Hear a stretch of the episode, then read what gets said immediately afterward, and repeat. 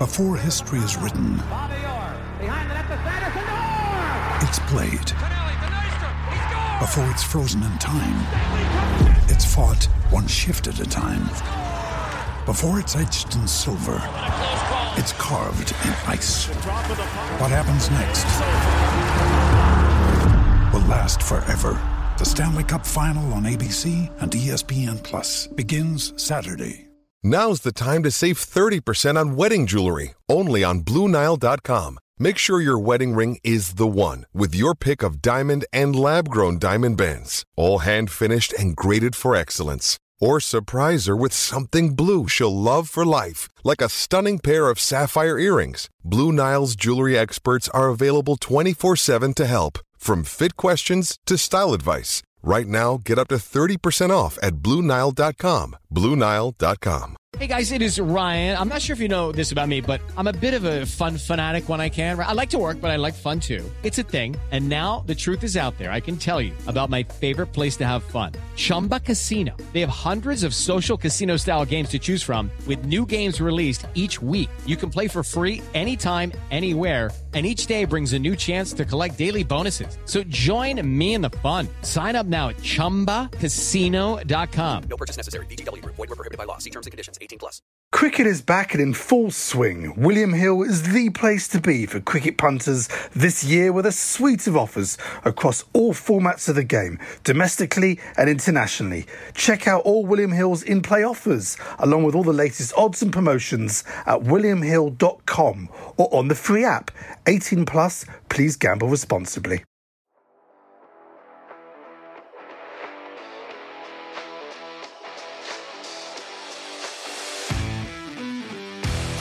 Hello and welcome to Middle Please Umpire. My name is Miles Jupp and I'm joined as ever by Mark Wood, Ashes winner, World Cup winning bowler, Britain in Bloom silver medalist, Ashington's Mr. Pumpkin 2014 to 2016 inclusive. How are you, Mark? I'm good. How are you, Jupster? I'm working on I'm going to come up with, I think, a few different ones and just see which one you like the best. I'm going to start with Jupster. Yeah, okay. I've certainly had that Jupster. Yeah, they're often sort of. I feel like a Jupster's more like a hey, come on, fella, kind of guy in the field. You have the guy that says fella a lot. Yeah. He would call you Jupster. All right, fella. Yes, there was a sort of period on the stand-up circuit where that's what when people were bantering with the front row, they would always call them. All right, fella. What's your name, fella? Yes, and also, I mean, anything that you think would be a nice way of encouraging me in the field, Mark, would be quite. Come on, that sort of thing. Just could you just get down lower? There's only about three have come to you. So yeah, something just sort of gentle. What about when you're bowling? Have you ever had sort of Jupiter or nice Jupiter out of this world? You see where my head's at? Yes, I can. It's almost a hypothetical. Things would have had to gone very badly. We'd either have to be a very long way ahead in the game, or things to be going very badly for me to be called on, really. Have I told you this about? I remember bowling probably about 15 or 16 ball over when David Troughton, father of Jim, was umpiring. Son of the actor in Jason and the Argonauts. Knew it well. That's right. He was umpiring, and he's a nice guy, and he could see that I'm sort of dreadful. And he was trying to sort of talked me through it as well, but you have to keep. And he got to the point where he was actually, sort of. He umpires a lot in the Birmingham leagues or whatever. I'm sure he can be very sort of strict when it needs to be. But he was saying to me, "I'll be turning around and walking back to the mark," probably long before the ball had reached the keeper, and he'd be going, "I've got to call that one wide. I'm sorry, but I have to. I can't not call that wide." Did you get the famous yips? The famous yips. Well, I think the thing about having the yips, you've got to have got to a certain level, haven't you, before you can even.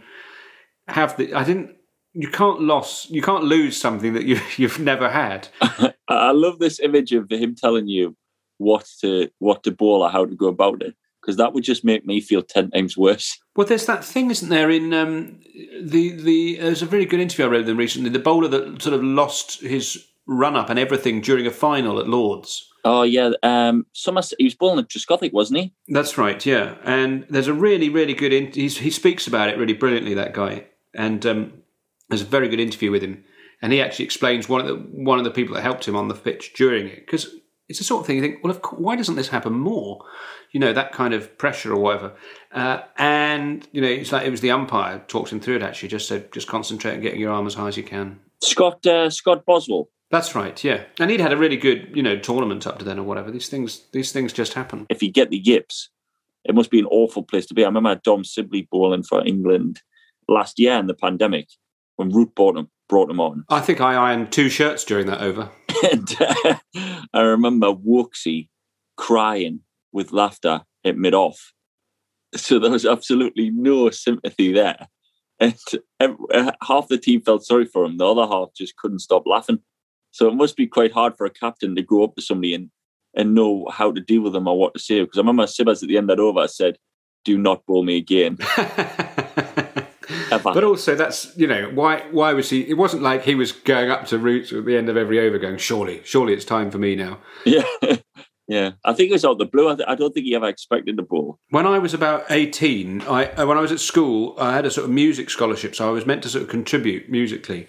And I didn't really, because I had sort of took my eye off it really, and I didn't work very hard at it. But I ended up sort of doing bits of percussion. And there was a concert in which I was asked to play the bass drum, right, which is massive thing, so you've got to get it absolutely right. This piece called the Verdi Requiem, right? And there's this bit where there's only one bit of it that you're really needed for, but you have to get it, and if you get it right, it looks all right. And I did that concert, and it went fine. And so the next term, they were like, right, can you play the cymbals in this other thing? Right at the beginning of the piece, I had to play one big crash, and then nothing happened for like 80 bars, and then I had to play a few more. And so I got up to do the first one. The conductor points to me, crashed the cymbals together. It's all in the right place. But I created a gust with the cymbals and the music that was on my stand. When I went crash, just sort of, it flew off and it just disappeared. And I thought, oh no, it just sort of went over the heads of someone. Everyone's doing something, you know, they're all playing instruments or whatever. No one can pick it up and bring it to you. And I tried, I don't know why, but I tried to get the... I tried to get the conductor's attention that this had happened. And, of course, I'm holding 2 big cymbals, so I just started waving these cymbals about. And I didn't get his attention, but I got the attention of a lot of people in the audience who were thinking, what is that guy doing? He's gone sort of air traffic control. And from there was born the YMCA. But what it then meant was there was a guy playing the timpani, and he was like, don't worry, I'll count you in. And he counted me in perfectly for like 60 or 70 bars. And I pulled my hands back to do the big crash. And he went, you know, gave me the nod, went, now. And I started going to crash them together. And halfway between like my arms being outstretched and the cymbals meeting, in that little tiny moment, I lost confidence and thought, this can't be right, can it? And I tried then to stop the cymbals colliding, which took... I nearly put out both shoulders. And it was incredible. Once you've started moving your head to try and stop it, these big heavy things are holding. And I probably made a noise as I did it. I absolutely lost. And then I turned around, and the guy that had counted, he just devoted so much of his time counting in for me and giving me the nod. He just looked at me with this absolutely astonished expression and sort of started to laugh, which meant me that all I could do, I probably had like 6 or 7 crashes to do before the end of the piece. I delivered none of them whatsoever. I just started to laugh hysterically whilst standing there holding these cymbals behind the soloists, and then I just sat down and put them in and just left my head in my hands for the rest of the concert. But in that moment of feeling, I don't know if I can do this, when you're halfway through doing something, the thought of doing that then when you've got just cameras on you or you've got a full stadium, I don't know why people don't panic more. You know, it's like that feeling on an aeroplane. How does this thing stay up? What's going on? It sounds a bit to me like the Sam Curran Mark Wood batting partnership. He guided me through that, and we nearly won the game. That was it. How long did you bat for? Oh, I only faced maybe 16 or 17 balls or something. Really? Yeah. Out of must have been 10 overs or something like that. It was very, very reminiscent of Pringle and Derek Pringle and Gooch against the West Indies. Well, early on, when I came in, it was sort of like, I'll get myself in, and then we'll have a go, sort of thing. And then I think after I faced a few balls, I think Sam thought he can take it on rather than me contribute and waste balls. So he just said, "Look, I'll take the strike. If we're going to win, I'll need to hit 4s and 6s." I mean, I was happy to have a go, but actually for a guy that's hardly played any games in such a young age to take that on and think, I've got the confidence to do that. I remember at the end of the game, Moggy was laughing because obviously with no crowd and anyone in, he could hear what we were saying in the middle. And I was like, the guy at the other end saying, keep your head down, Sam. Hi, elbow. Yeah, as I'm parked on my bat at the other end, I was like, oh, keep your head down, Sam. Good shapes, good shapes. And he's like sort of like nodding as if like, yeah, all right, man, I know what I'm doing. You're the guy that, you're the guy I'm protecting here. You know, this is my job, Mark. Yeah, he's got to. Because I was listening. Well, at the beginning of that day, I went out for a run in the morning, and I was listening to the commentary. And of course, they would think it's really hot here, and you were bowling at that stage and putting in, you know, serious effort in the heat. And I just had these commentators keep saying, "Look at that! It looks, oh my word, it's hot out there. Look, that looks hard work." And I was running around the park here, which was still had sort of mist hanging over it. And then that partnership, by the time you came out to bat, I mean, it did seem with the best one in the world, like a sort of lost cause. And I was, by that point, Mark, in my exciting day, I'd moved on to stripping some wallpaper. And I was stripping this wallpaper around a fireplace, and I got all the way down to the sort of bottom left-hand side. And then you suddenly started, it looked like we could win it. And I became superstitious. And there was a bit that I'd finished. But because it was the bit that I was doing when it was going well, like, you know, seats in the dressing room, I thought, I can't move from here. So I ended up repeatedly steaming and scraping a bit of wall that had no wallpaper left on it whatsoever down on my haunches for about 50 minutes. What are you doing? Haven't you done that bit? I can't move from here. I can't move from here. It's going really well. Just slowly filling the sitting room with steam. How did you get through that bowling spell? That was, I mean... It was tough. I think mentally you've just got to, you know... think how lucky you are. I'm playing for England. You know, this is another game for England, another game to win for England against India. Every cloud, This is a crunch match. I think that the way that to describe it to people at home listening, the way that I felt was it was like I hadn't eaten enough. It was like I felt a little bit wobbly, a bit weak, a bit sort of tingly, and just a bit rubbish. I felt not very well. And then Stokes said to me, "Look." After my first three overs, go off. We're going to need you to bowl. So get cool down, get yourself in a better place and come back. So I went off. The doctor had bizarrely put alcohol gel all over my back and put me underneath a... I know what you're going to say. Air conditioning. Oh, I thought you were going to say one of those old things for ladies to have their perms done in old-fashioned hair. No. So he put me under that to keep me cool, which worked well. And then he put a towel filled with ice on my back and watered the towel, so I was freezing cold. And he says he could feel the heat coming through the towel, so I must have been just overheated and felt really ill. It wasn't until I went back on, I started to feel a little bit better. My energy came back a little bit. I'd had toast with honey. I'd had an infinity amount of Gatorade. So bit of time with your slippers on. Yeah, so I felt a little bit better. I went out, started to bowl again. And of course, as soon as I started to bowl again, I started to feel ill again. I would run in as hard as I could, pick your legs up, drive towards the target, bowl the ball, and then I would feel awful, horrendous walking back to my mark. And then the same thing would get, right, turn, right, come on, pick your legs up, drive your head forward. And that was the sort of process where I would just sort of think, right, get back to your mark. And then I could go through my sort of methods of my head of what I was trying to get through. But that walk back was like the long walk back.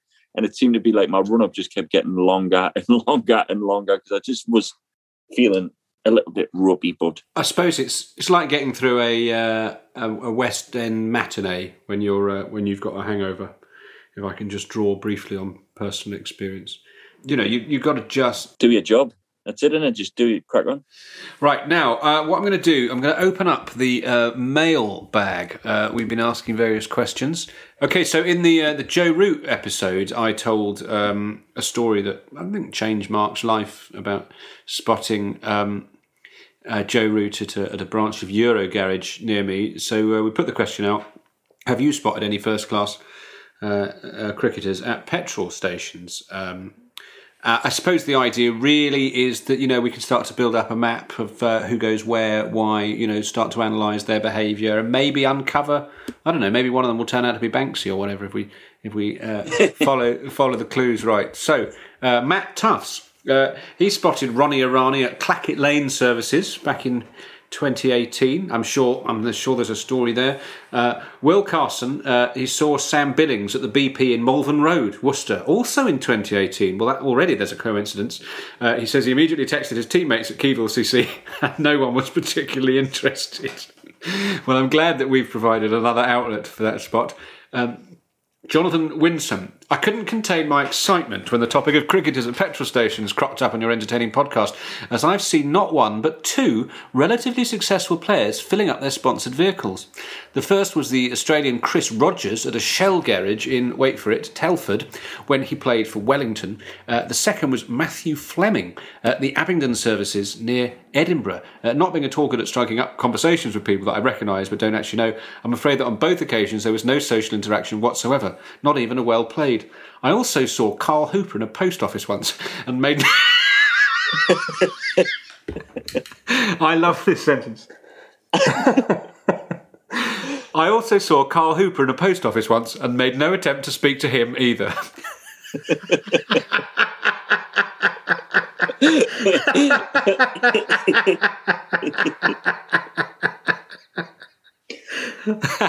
Ah, fantastic. First class Carl. Very, very good. Ben Mendoza. Sometime in the 90s, I was coming back from a rave and stopped at South Mimms Services on the A1 north of London. To my surprise, I saw Brian Lara coming out of the canteen with a woman on each arm. I winked to him and he winked back. Wow, that's a great way of just colliding there with the 90s rave scene there. Of course, it's amazing, you know, the way that everything interconnects like this. Was that a scene from... That sounds like a scene from Wedding Crashers, that. Yeah. Brian Lara came up with one girl on each arm and a wink to the guy that winked to him. Fantastic, that. Extraordinary. And he's like, well, I'm going to, you know, let's take the South Mimms. Let's do these things properly. Matthew Jones, it wasn't a cricket player at a service station, but I drew great amusement from seeing Glenn Maxwell shunning the players' tea on offer in the pavilion at Colwyn Bay when Lancashire visited Glamorgan in 2019, instead choosing to queue up for a burger from a van still in his whites. And there is a picture there that is... And the other people in the queue look, I can't work out if they're ignoring him or look rightly baffled that someone playing in the game has just wandered off to buy a burger. This is from Alexander Holt-Evans, who actually managed the conversation. Escapism is the order of the day at the moment, so thank you both enough for scooping me up from my lockdown schedule and placing me in these far safer environment of petrol stations in suburban Wales. Upon hearing of your riveting encounter with Sheffield's finest wielder of the willow, I was immediately reminded of a similar seismic encounter between myself and England's current T20 and world number one batsman. During a long drive from home in Suffolk to Edinburgh a few years ago, I stopped off at Wetherby Services to indulge myself with some premium unleaded and a zesty power drink. Whilst holding up an end on pump 4, I turned my head to see who else but the bearded England fringe player at the time, Dawid Malan. Seeing the destructive number 3 climbing out of his Kia in his full England kit was a moment I'll never forget, and I was plunged into a state of awkward nervousness, tinged with the excitement of a possible signature or exchange of pleasantries. I bided my time, pretending to continue filling up despite having long since brimmed the tank, and followed Dawid from the forecourt into the kiosk. I lurked behind the England star, thinking that since he was in his full training kit, a word or two with a fan wouldn't come as a surprise. I said to him, "Great game last night, Dawid. Shame about Gale." The Universe boss had steamrolled England up in Durham the night before. Milan turned sharply quick. "The guy sure hits a clean ball." We shared a chuckle. He turned, paid for his Oasis and pumped 3. I love these details. Paid for his Oasis and pumped 3 and left for London. My ability to remain calm under such pressure gave me huge confidence, and I'm a changed man since. Petrol stations are where dreams come true, a school of thought Miles is no doubt familiar with. That's brilliant, that one. Thank you very much for those. I had no idea that we would get such an extraordinary response and an incredible array. So we're starting to basically build up a picture of where cricketers have been spotted at petrol stations. The underground network of services. We need to kind of set up like... like an investigations room, like they have in Line of Duty or The Wire or something, and start getting, get a map on the wall, some pictures, some ribbons, work out who goes where and when, and we can basically spot the connections and solve this. For the lads in the north, Wetherby and Woodall are the two popular ones. Leicester Forest's a good one because it's halfway down. I dare say that Gloucester Services is the best that I've been to. That's run by the same people that run T-Bay, isn't it? That's very good. I mean, I'm I suppose we're like Membury. I go to quite often if I'm driving back from London. Hopwood Park, that is where I go. That's halfway between me and my parents. So very, very familiar with what the guys at Hopwood Park do. And guys, I remain incredibly impressed with your service. And indeed your commitment to it. Excellent. Well, that is the mailbag. Now, thanks very much everyone who's written in. Right, well, it's time for us to welcome a guest to Middle Please Umpire now. Are you aware of who our guest this week is, Mark? No. I mean, is he, I don't know, breed a dog or something? Is he a breed... he is indeed former Gloucestershire wicketkeeper, Bernese Mountain. No, it's Jack Russell. I'd just like to take a moment to thank our founding sponsors, Cricketers Gin. Cricketers Gin is the perfect podcast partner, as this corker of a gin began its innings at the local village cricket club in Pinckney's Green, Berkshire. Over a G&T, the founders decided that this quintessential British game, along with the wild botanicals growing in abundance, deserved a bespoke gin of its own.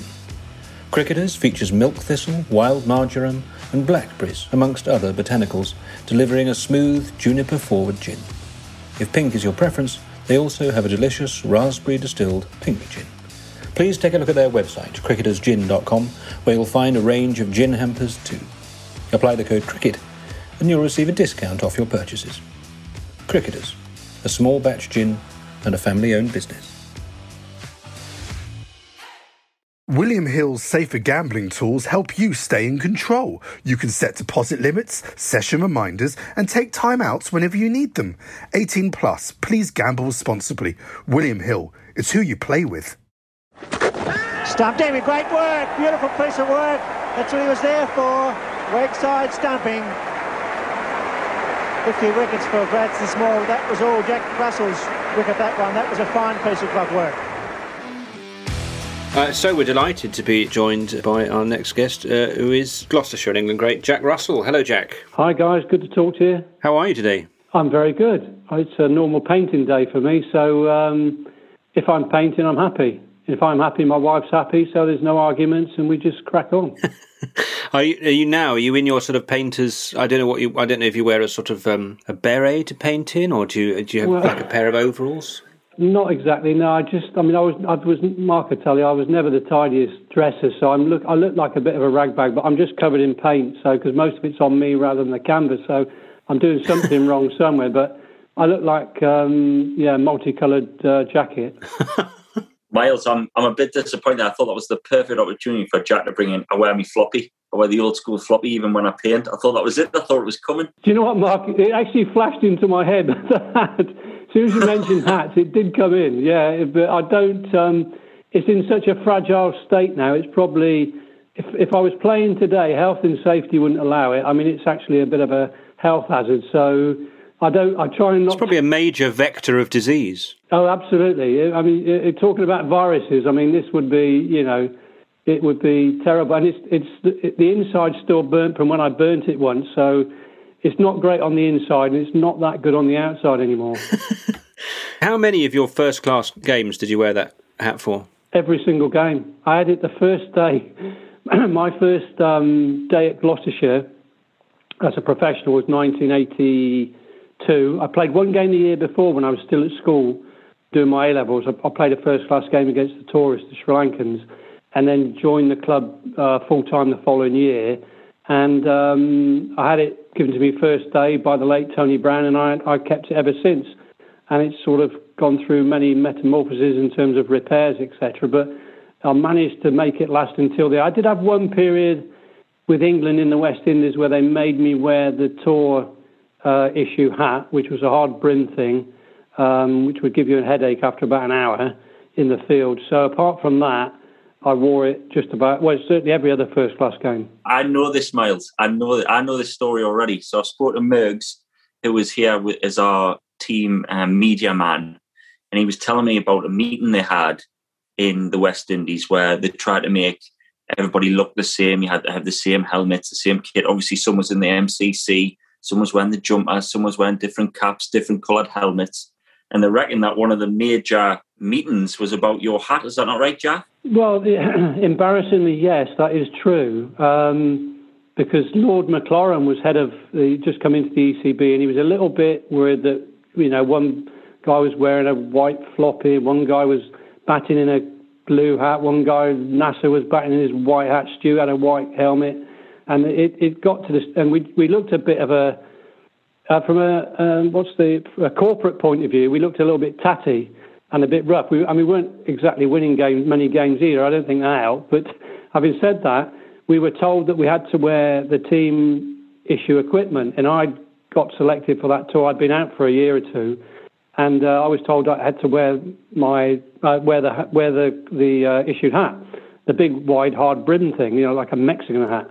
And I thought, they're not serious. When we get out, so we got out there. We got to the West Indies before the first practice game in Montego Bay, and there were two or three meetings leading up to that.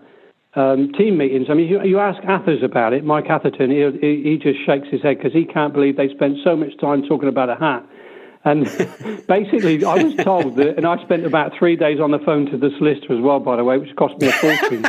I was told that if I didn't wear the hat, Bumble, David Lloyd, the coach, and Mike Atherton would be sacked, and I would be sent home. And that was the line. No way. That was true. That was the exact line. So I had a bit of all the problems facing English cricket in the 90s, the idea that people's hats weren't matching. Never mind facing the West Indies and thinking, oh, let's hit the top of off. It's Jack's hat. That's the main talking point here. I wasn't allowed in the team meetings because they had to discuss my hat, not in front of me. So I would spend hours sat in my hotel room waiting to find out what the plan was. Anyway, it came to in the end that the annoying thing was my hat was tidier than the hats they were giving me at the time, because at the start of every tour, the hat used to be washed and repaired. It would go into the airing cupboard, and it would be put over a tea cosy, a tea towel, and left in the airing cupboard for a couple of days. It looked spanking brand new. And so I was a little bit annoyed about that. Anyway, they forced me into it. So I got a letter. I've still got the letter somewhere from the manager. I've got it in writing that I would be allowed to wear the big wide brimmed hat, but I'd be allowed to cut the hat down to the same brim as mine, because I didn't want a floppy brim in front of me while I was keeping wicket. It's hard enough trying to catch the ball as it is. So basically, I got a handwritten letter, and but after we walked out of Montego Bay, and my hat was cut down. It looked like my old hat initially.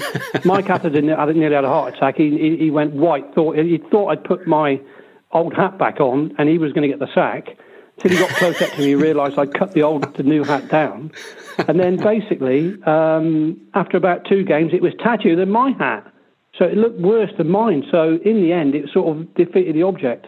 I had the worst tour of my life, by the way. Entirely hat-related? Well, I don't know. Only subconsciously, possibly, because it was like part of my soul, really. Even now, these days, I've got to know where it is 24 hours a day, otherwise I have a panic attack. It does seem like an enormous distraction. Now, I suppose those days you were touring with quite a sort of skeleton staff, Mark and his lot. I mean, there's presumably several designated hat people. In fact, probably a couple of hat people who are away on paternity leave, something like that, Mark. So some other hat people have had to come in. I mean, how many designated hat people are there in the England backroom staff these days? Well, no hat carriers. We have got, I think, 17 backroom staff on tour. We do have a hat box now, which gets presented, and which is a lovely thing. The last guy that makes his debut, he presents the next cap box to the next guy, and it's got your number and your name on. So that's a lovely touch, I think, that Rudy brought in. Even, I'm sure Jack could even put his hat in his hat box, and that wouldn't have even been an issue. So, that's a nice touch. I find, Jack, in the 90s, to me, was my sort of, where the end I got into cricket, and I associate you with so many sort of astonishing iconic moments, I think, and not just as a keeper, because you were sort of unparalleled, I think, but I was thinking about your batting, for instance, the ability you had to come in when things were absolutely shocking. Old Trafford 95, when we were 48 for 4, Robin Smith, probably the best player of short fast bowling, has been hospitalised. What goes through your head when you're going out? John Crawley's sort of scratching around from number 3, he's still in. And then you went out and just absolutely smacked it, 31 off 39, and brought it home very calmly. You make it all sound very colourful, and like I did millions of brilliant things. But that particular game, I remember walking past, I was next in, and Robin Smith, as you said, got hit in the face, and his cheekbone wasn't where nature intended it to be, and it was sort of round by his left ear a little bit. And I remember walking past him. He was being helped off by Dave Roberts, the physio, who was a bit dazed. Now, Robin Smith was one of the toughest players, hard players that I ever played with. So for him to be even in, you know, he would play with broken fingers, that guy. He was unbelievable. I remember walking past him and thinking, well, we're chasing 90-odd here. John Craw is the other end. And I said to Creepin when I went out, Creeps, just stick around. Just you stay in your end, mate, and I'll see what I can do. And I was a bit pumped up anyway, and I just got back in the team, actually. I'd been out for a little while, and I was playing a sort of aggressive game anyway, because I got back in the team because Raylingworth watched me play the week before at Cheltenham, and I got 90-odd attacking, and when we were about 40 for 5 or 6 in that game as well, against Lancashire. So I was in that groove, really, where I just sort of played shots, and I attacked more than I mean, I've sort of tended to play quite stubborn over my career, but in this particular game, I thought I'm just going to go for it. And it's actually one of the proudest moments in my career. Is actually hooked. I thought it was hooked. I saw the highlights recently. It was a pull, not a hook. Curtly Ambrose, who I never hit a boundary off in my life, and suddenly but I was so pumped up, and I just with bat speed, I just managed to hook it, and it just went down the boundary for 4. And Creepy stayed the other end and just knocked it around a little bit, and I just played my shots. And they were attacking anyway with the field, because they had to take wickets. So there were plenty of gaps. So I just put bat to ball. It was either a cut or a pull, because you didn't get many drives off the West Indies. And it just happened to be a day that came off. And I remember coming off just another magic day at Old Trafford, which, you know, I always used to enjoy playing at. Because that sort of chips are down thing. I mean, your century you scored against India, you came in when we were 107 for 5. God, you've got a good memory, Miles. I've got Google, Jack. Oh, that's okay. Maybe you're talking about Michael Atherton. You're not there yet. We're getting to the Mike. I feel like it's a build-up of Michael Atherton's coming to the male favourite player. Okay, I'll look forward to that bit. Sorry, Miles, what was the question again? I've forgotten. It was just that ability then to, you know, when if you're batting at 7... it would be easy to think that the tone of the innings is set there, and when you've got the tail behind you, so the mindset necessary to come in at 107 for 5, say, and that to be the moment that you score a century. I mean, how does that work out for you mentally? Well, the thing is, basically batting at 7 is you've got, you know, there are sort of several scenarios you can come into. You either got a load of runs on the board and you've got to get on with it for a declaration, etc. Or you're struggling and you've got to sort of decide whether you're going to dig in or counter-attack, or you're batting with the tail. So it's sort of like I played that position right throughout my career, even playing in county cricket. So I got used to sort of the different types of situations, and you basically, it's like a game of chess, really. You've got to work out what you're going to do, whether you're going to attack, whether you're going to just stay in. And it's just, you just get into, you just play it as you see it at that particular time. And the innings at Lord's, actually batted with Graham Thorpe, which I didn't bat that many times with, and we were 5 down for 80, I think, on a green seamer, or it seemed like a green seamer to me anyway at the time, the way I kept playing and missing. But I just thought I'd attack at that situation as well, and luckily I managed to get to the end of play, and I can't remember what I was overnight, maybe 40 or 50, maybe 60, and then just put on another 60-odd on the next day, and that's one of those, that's a special moment, because that's when you... A lot of great players, and when I'm talking, my batting was pretty average. But yeah, when I'm talking great players that are not on those honours boards at Lord's, to actually manage to get on there with 100 is like a schoolboy dream come true. And I want to ask about Old Trafford there, like you mentioned. I know that when I play now, we look straight down the wicket, whereas when you played, Jack, the wicket would have been the other way. So actually coming against the West Indies and people like that. And Joe Berg's the same, which I'm sure Miles will ask you about later.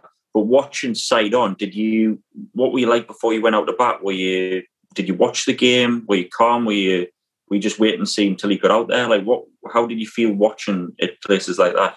I'll be honest with you, watching guys like yourself who would bowl like 90 odd 100 miles an hour from square on is not the most ideal way of doing it. It's not the best preparation, really. When I played as often as I could, even in county cricket, I would always go and stand near or sit near the sight screen for a period of time, just to get down at eye level, because Old Trafford, you're way above. Those dressing rooms are way at the top, and you even now they are now.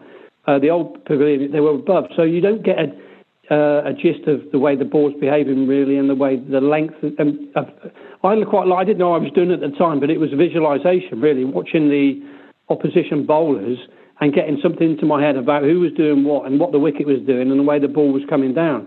You didn't always get that at places like Old Trafford. So I always preferred to watch from behind, down by the side screen. That would be my ideal place to watch. In county cricket, you could do that. And that, for me, gave me the best visual of what was going on, because I find that batters that just wander out there and see what happens, you're not giving yourself the best chance. So with my little ability, I had to give myself the best chance possible. So I need to know everything that was going on. Not a lot of players are like that. Some just like to just wander out and play it, as they see it. And we're all different. But I just like to view it that way. Old Trafford, when I went back to paint there in 2019, and they changed the pitch around. Actually, you were sat behind me in the media centre. I was up on the balcony painting. I think you were doing some radio. You were just behind me, actually. You were just literally in front of me. Yeah, I was. And you could see what I was doing. And then they seemed such a different ground to me. Not being square on. It seemed really odd. I mean, I still love the ground, but from the pavilion from the side in the old days, it's just got a. And used to walk off to that standing ovation if you'd done well. It was a magic time for me.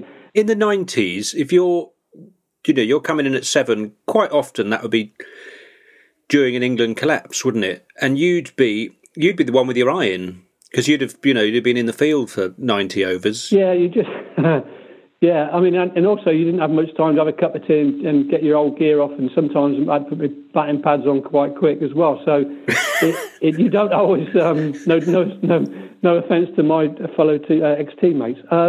It just yeah. It's a different thing, because you do get a view of what the pitch is doing. You do get that, and you get computer conditions, great. But every bowler is different, and you need to see what the other bowlers are doing. So I used to try and pick up as much information as I could from actually just watching them from the behind the side screen.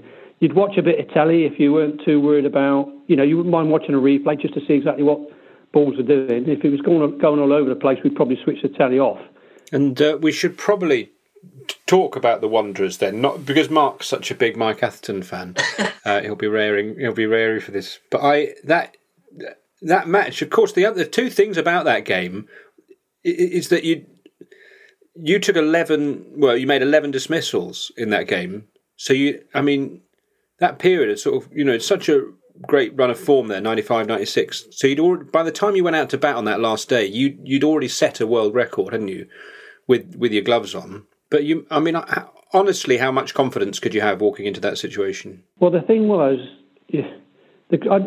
Mark, you've played at Johannesburg, haven't you? I got a few runs there. I can't really remember. So I don't live on it. You played there. I mean, it's like a bit of a ball ring, isn't it? You walk down to the pitch, and when we were playing there, there used to be a tin roof on the stand next to you as you walk down, and I can still hear that being bashed and bashed and bashed on the top. It was like deafening, walking out. They're trying to intimidate you. And in those days, because I take it as a bit of a compliment, really, as I walked to the wicket, they would make dog noises, or wolf whistle noises, and I used to get that all the time, so that used to spur me on a bit. So just getting out to the wicket, and as you said, I got the world record the day before, or was it that morning? No, it was the day before, yeah, the fourth day, and I was just wondering about that, as I remember. I couldn't sleep the night before because I think I needed one more catch the next day. I think it was one or two. I couldn't sleep the night before. And I remember sitting up all night in my hotel room by about 2 hours kip, just watching a lightning storm the whole night and drinking tea.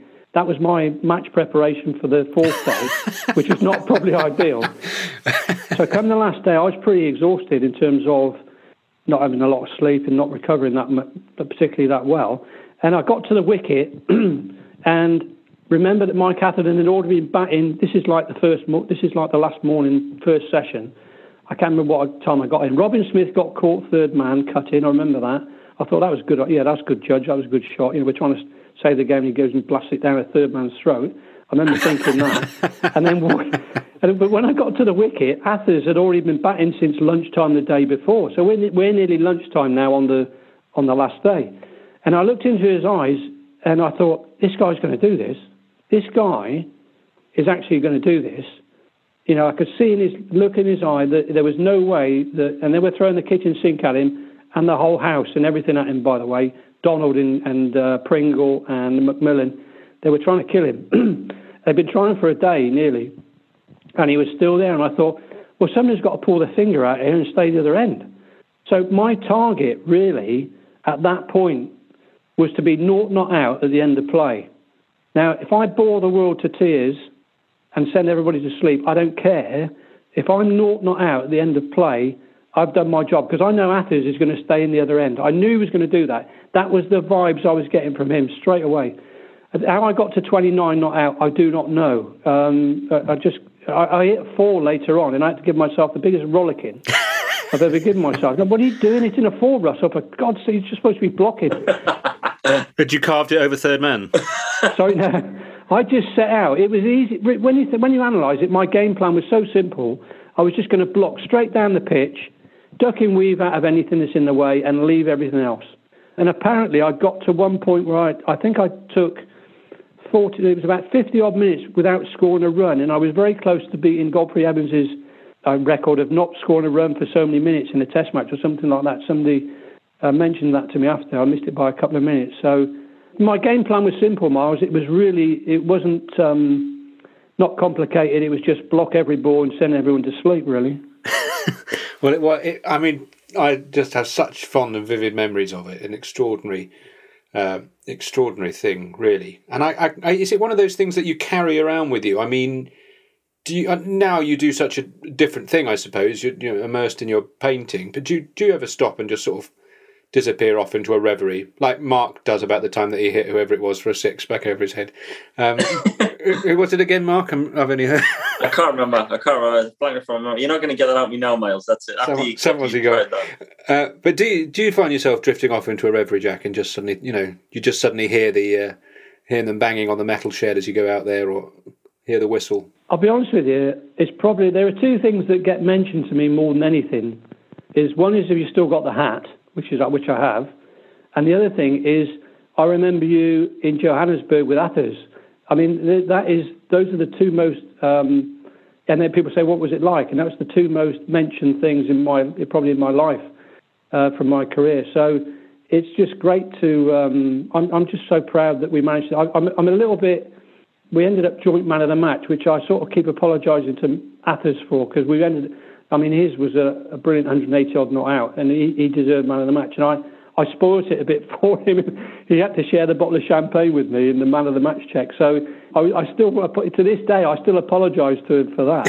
But it was like when we came off, and I remember there were two things that stick in my head at the end. Daryl Hare, the Australian umpire, was umpiring, and he took the bails off. And I looked at him, and with such a dirty look, I nearly said to him, what the hell are you doing? What are you doing taking the bails off? I said, me and Athers are going to bat here for a week here. Just put them back on. I was in such a zone. I was that pumped up that I just didn't. And then I dawned, oh, crikey, we've done it. We've great. And then we wandered off, and we got mobbed coming off, which was amazing. There was loads of England fans there. One of the early trips with the English Barmy, the Barmy Army, that was great. Got back to the dressing room. It was like we'd won. And we got back to the dressing room. And Athers sat in one corner, I sat in the others. We're both knackered. And we just looked at each other, and he raised his glass to me. I think I probably had a mug of tea or something. I raised that. But during this other thing, quickly, during the day, and I was a little bit superstitious at times, and I was going, like you said, going through a good patch with the bat. In between overs, I'd tap, as it became a superstition during that period, I would tap my partner's pad. So if in between overs, have a chat, how you doing? Yeah, keep going, blah, blah, blah. Tap a pad, go back to non-strikers. Well, if I forgot to do it, I would run down the other end, and I would tap Athers' pad and run back. I mean, the South Africans must have thought I was a complete nutcase. And I kept saying to him, in between overs, I kept saying, remember Barbados. And he kept saying, okay, I remember Barbados. Right, okay, I'll remember it. We'll keep going. But Barbados was in 1990 when we should have saved it on the last day. I batted most of the last day as night watchman, and I got out about 40 minutes before the end of play. And then we got the last 5 wickets went in about 10 minutes, and we lost by about 20 minutes. And I was so determined not to go through that pain again, I kept saying to him between overs, "Others remember Barbados." He kept saying, OK, Jack, I remember Barbados." So we're sat in the change room at the end, and he's looking at me, and I'm looking at him, we're sort of like thumbs up to each other. And then he says to me, "Jack, Barbados, I didn't even play in Barbados." I said, "No, but it kept me going, though, didn't it?" And it did, and it was the Barbados thing that kept me going. And I didn't want to go through that pain again. I've gone in hard on your batting, but let's talk about your keeping then. As a keeper, did you prefer keeping to pace bowling or to spin? I preferred up to the stumps, really, if I'm honest. I mean, stood back, I was okay. I did all right stood back. I didn't have...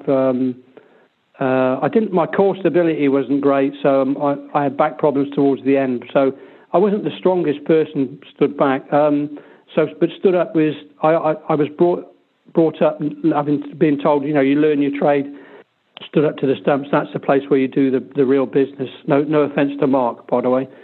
None taken, Jack. So stood up to the stumps was the thing for me. And people say, oh, it's great to stand up to the quicks and the medium paces, and that was always great. But the toughest bit, the real mental discipline, comes with the spinners, when you've got to stay in position, and especially on pitches that aren't doing a great deal. The pitches we've seen in India recently have been easy, for me, mentally, would be easy to keep on, because the balls, there's something happening all the time, so they sharpen you up. You've got to be on 100% on the ball.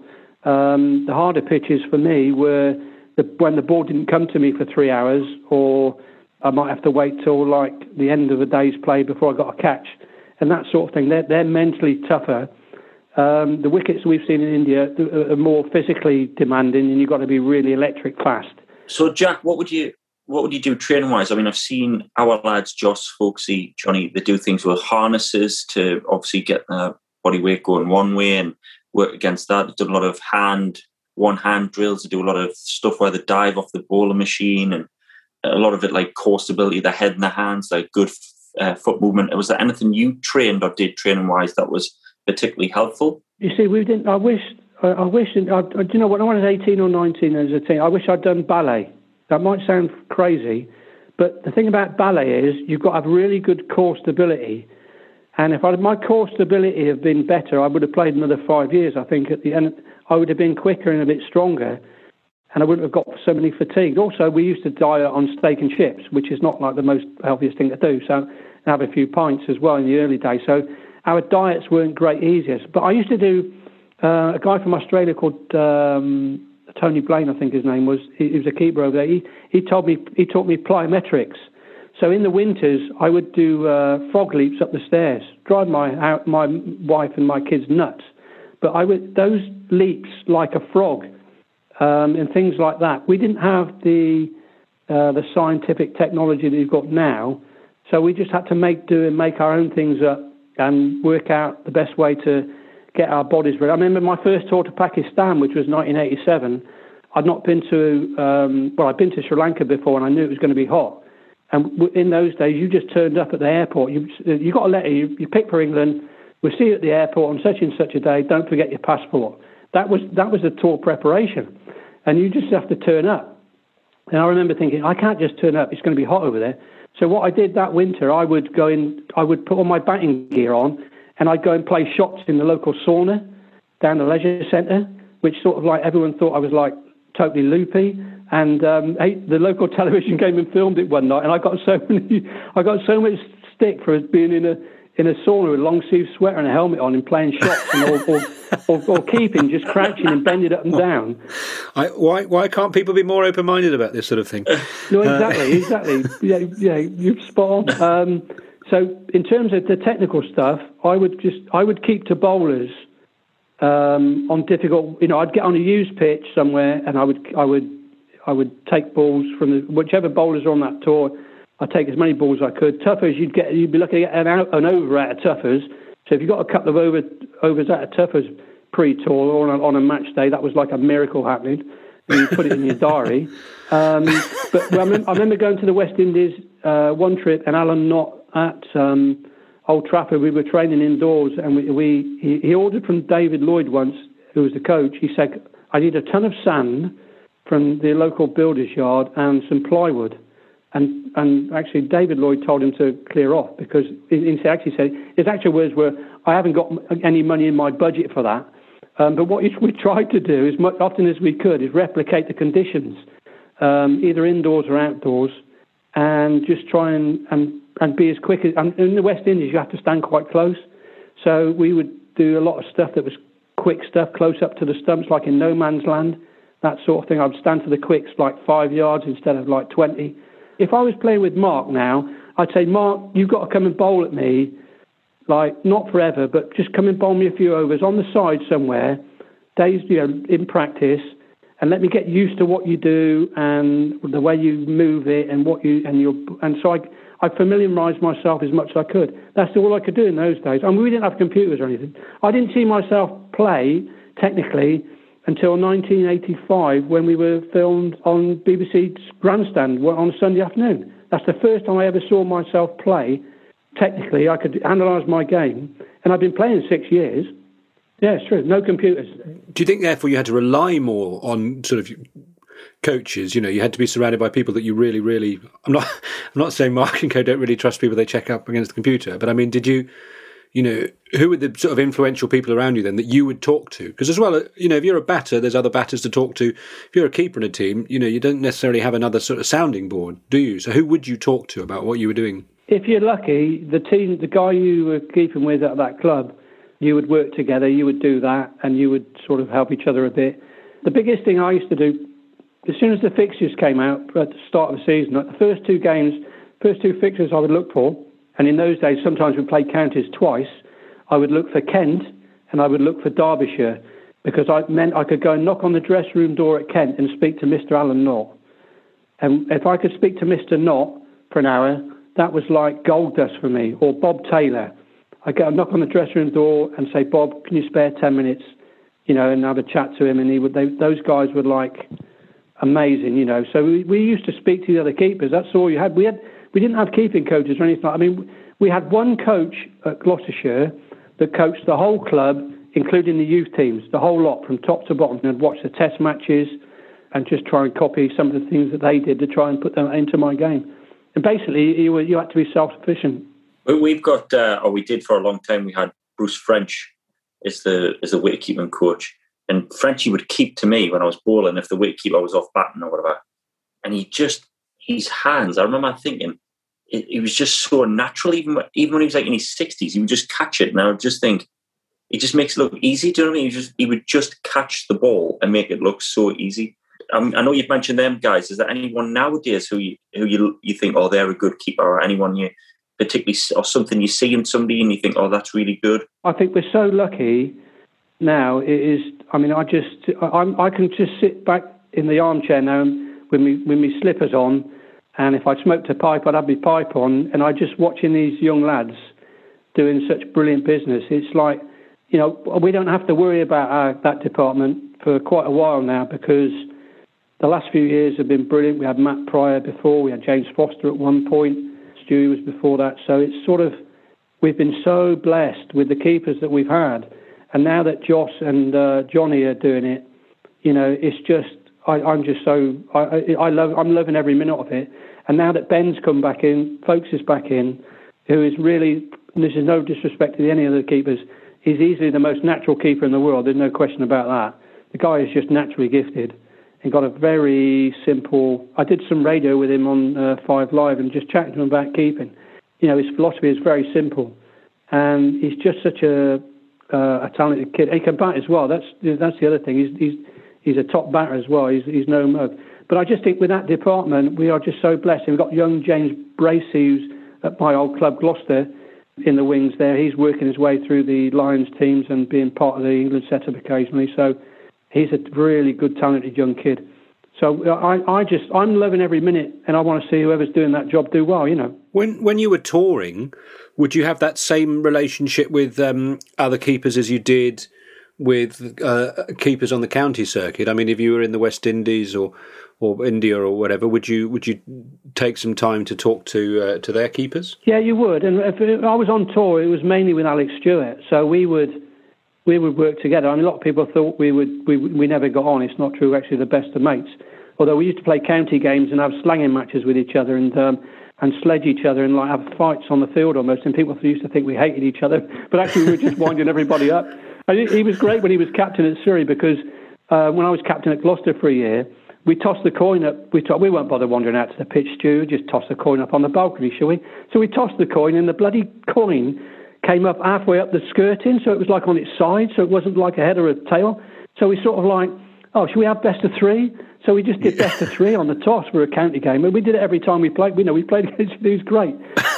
So Stu and I would work a lot together. You know, he was my roommate for a bit. I've got to say, he's the world's worst nightmare for me as a roommate, because his side of the room was so tidy and so precise, and mine was like a bomb site. It was like a building site.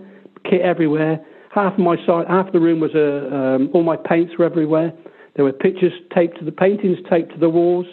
In the end, he had to put a piece of tape all the way down the room, the centre of the room, and said, "You do not come this side of the room. Anything that comes this side of the room, it goes out the window." He said, "That includes your hat." So him and I were like, he was a nightmare to room with, because he was so bloody tidy. It was difficult for me. But in answering your question, Miles, eventually I will answer it.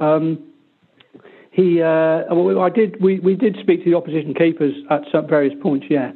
The Aussies, we would tend to sort of do that. I only played one trip down there. We'd do that at the end. You know, we'd get together at the end generally. But your keepers, we're nutcases anyway. Mark will tell you, it's sort of, we think we're on another planet from everybody else, and we just do our own thing, and we sort of think slightly differently. You've got to be slightly crazy, a bit like goalkeepers.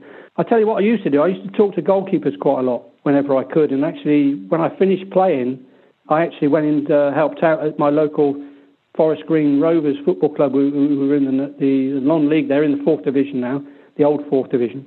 So they're a league team there. And I used to go there, and I spent 2.5 years being assistant to the keeping coach and just like... getting involved with goalkeeping, so that was great fun as well. So I used to say, anyone mad enough to keep anything, like goal or anything, I would talk to them. Right, well, it is time for Mark Wood's Super Over. The rules are, Jack, don't think, just speak. Okay. I don't know if that's an MO that you can... That's dangerous. Okay. 90 seconds, Miles, are you ready? 90 seconds. On your marks, get set, go. Right, Jack, turning pitch or green top? Turning pitch. Favourite TV dog? Basil Brush. The last photo you took or painting? The World Cup final. Yes, great show. Favourite cricket ground? It's got to be Lord's. If a duck flew at you, would you duck or fight back? Well, no, I'd fight back. Steam room or sauna? It's been such a long time, sauna. Nice work. Can you build a fire? Not without firelight or matches, no. What's the heaviest thing you've ever dropped on your foot? A lawnmower. What's the worst thing you've been bitten by? Oh, God. My wife. Miles is stealing apples. Last one. Miles is stealing apples from your garden. What do you shout at him? Clear off! By the barest of all margins. By the barest of all margins. That was exactly 90 seconds. Very good. Yeah, I might go. I wouldn't mind a bit of scrumping. Jack, I must say, absolute pleasure to speak to you today. Thanks very much indeed for agreeing to speak to me and Mark. We should come to your gallery perhaps and see you in the flesh when the war is over. Yeah, you're all very welcome when we can get back to some normality. You're all very welcome, and it's been great to... You've given me... a few minutes away from the canvas, so I've given my eyes a bit of a rest, and my vocal cords have had a bit of a run out, which they don't normally get when I'm in the studio. So it's been great to talk to you guys, and best wishes with everything, and look after yourselves. Thanks, Jack. Take care. That is great. I would say Jack Russell, that is, you know, he's one of the sort of the icons of what I think of as my period of cricket. He's great, isn't he? He's very modest as well. He kept saying, you know, with my limited batting ability. This is the guy that hooked Curtly Ambrose for four. I mean, I'm telling everybody that. But also, he had that. I mean, we didn't even ask him about that leave, that sort of very characteristic leave. Not like the sort of theatrics of Steve Smith. It was a kind of an organic sort of aspect to it. But he achieved extraordinary things as a Test cricketer. But then also, after he finished playing for England, when he went back to sort of Gloucestershire, he almost sort of reinvented himself in a sort of one-day mode. They were a really successful one-day side. I mean, he would have played, because we forget how early T20 started as well. He played T20 or 2020 games as it would have been then. But to be honest, the last thing I think I'll think about before I go to sleep tonight is him in full batting gear in a sauna. He was, to be fair to him though, right? Everything he spoke about, watching the other keepers, going to the side screen, preparing like that. He was a bit ahead of his time because they obviously didn't have the analysis and stuff. And he obviously was very watchful and picked up things. I mean, the fact that he was in this steam room, can you imagine, like, Tommy, will you whack a bit more water on the coals there, pal? And would you mind throwing some left arm spin? Yeah. In your rub. Yeah. Can you open the door and take your full run up? Yeah. No, a fantastic cricketer. And you did very well to keep calm when he was talking about Athers as well, Mark. Yeah, and he's the super over. I mean, worst thing you've been bitten by me wife. Well, I mean, there's a lot to unpack there.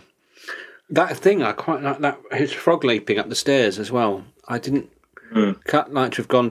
I wanted to know, because also if that's at the moment in lockdown, you're sort of looking for ways to keep fit that don't necessarily involve leaving the house. And I wonder if he would he sort of do frog jumps up the stairs like whenever he went upstairs, or he would set aside a time of the day. He goes, right, 3:30, I'm going to do 20 minutes on the stairs, or would he be, oh look, do you want me to go and take these up to the attic, darling? And she would go, please, no, not if that's how you're going to be getting up the stairs.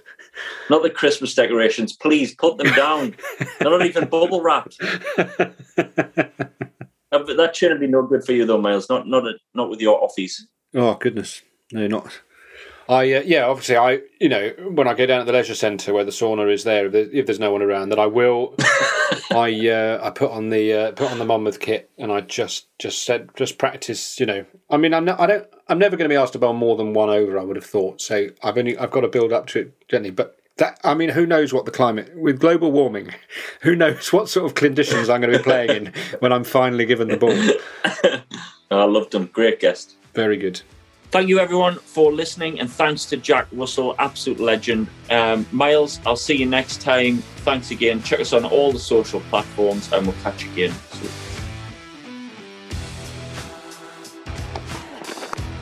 Oh, should be taken, and is taken. Brilliant from Mark Wood. What a spell this has been.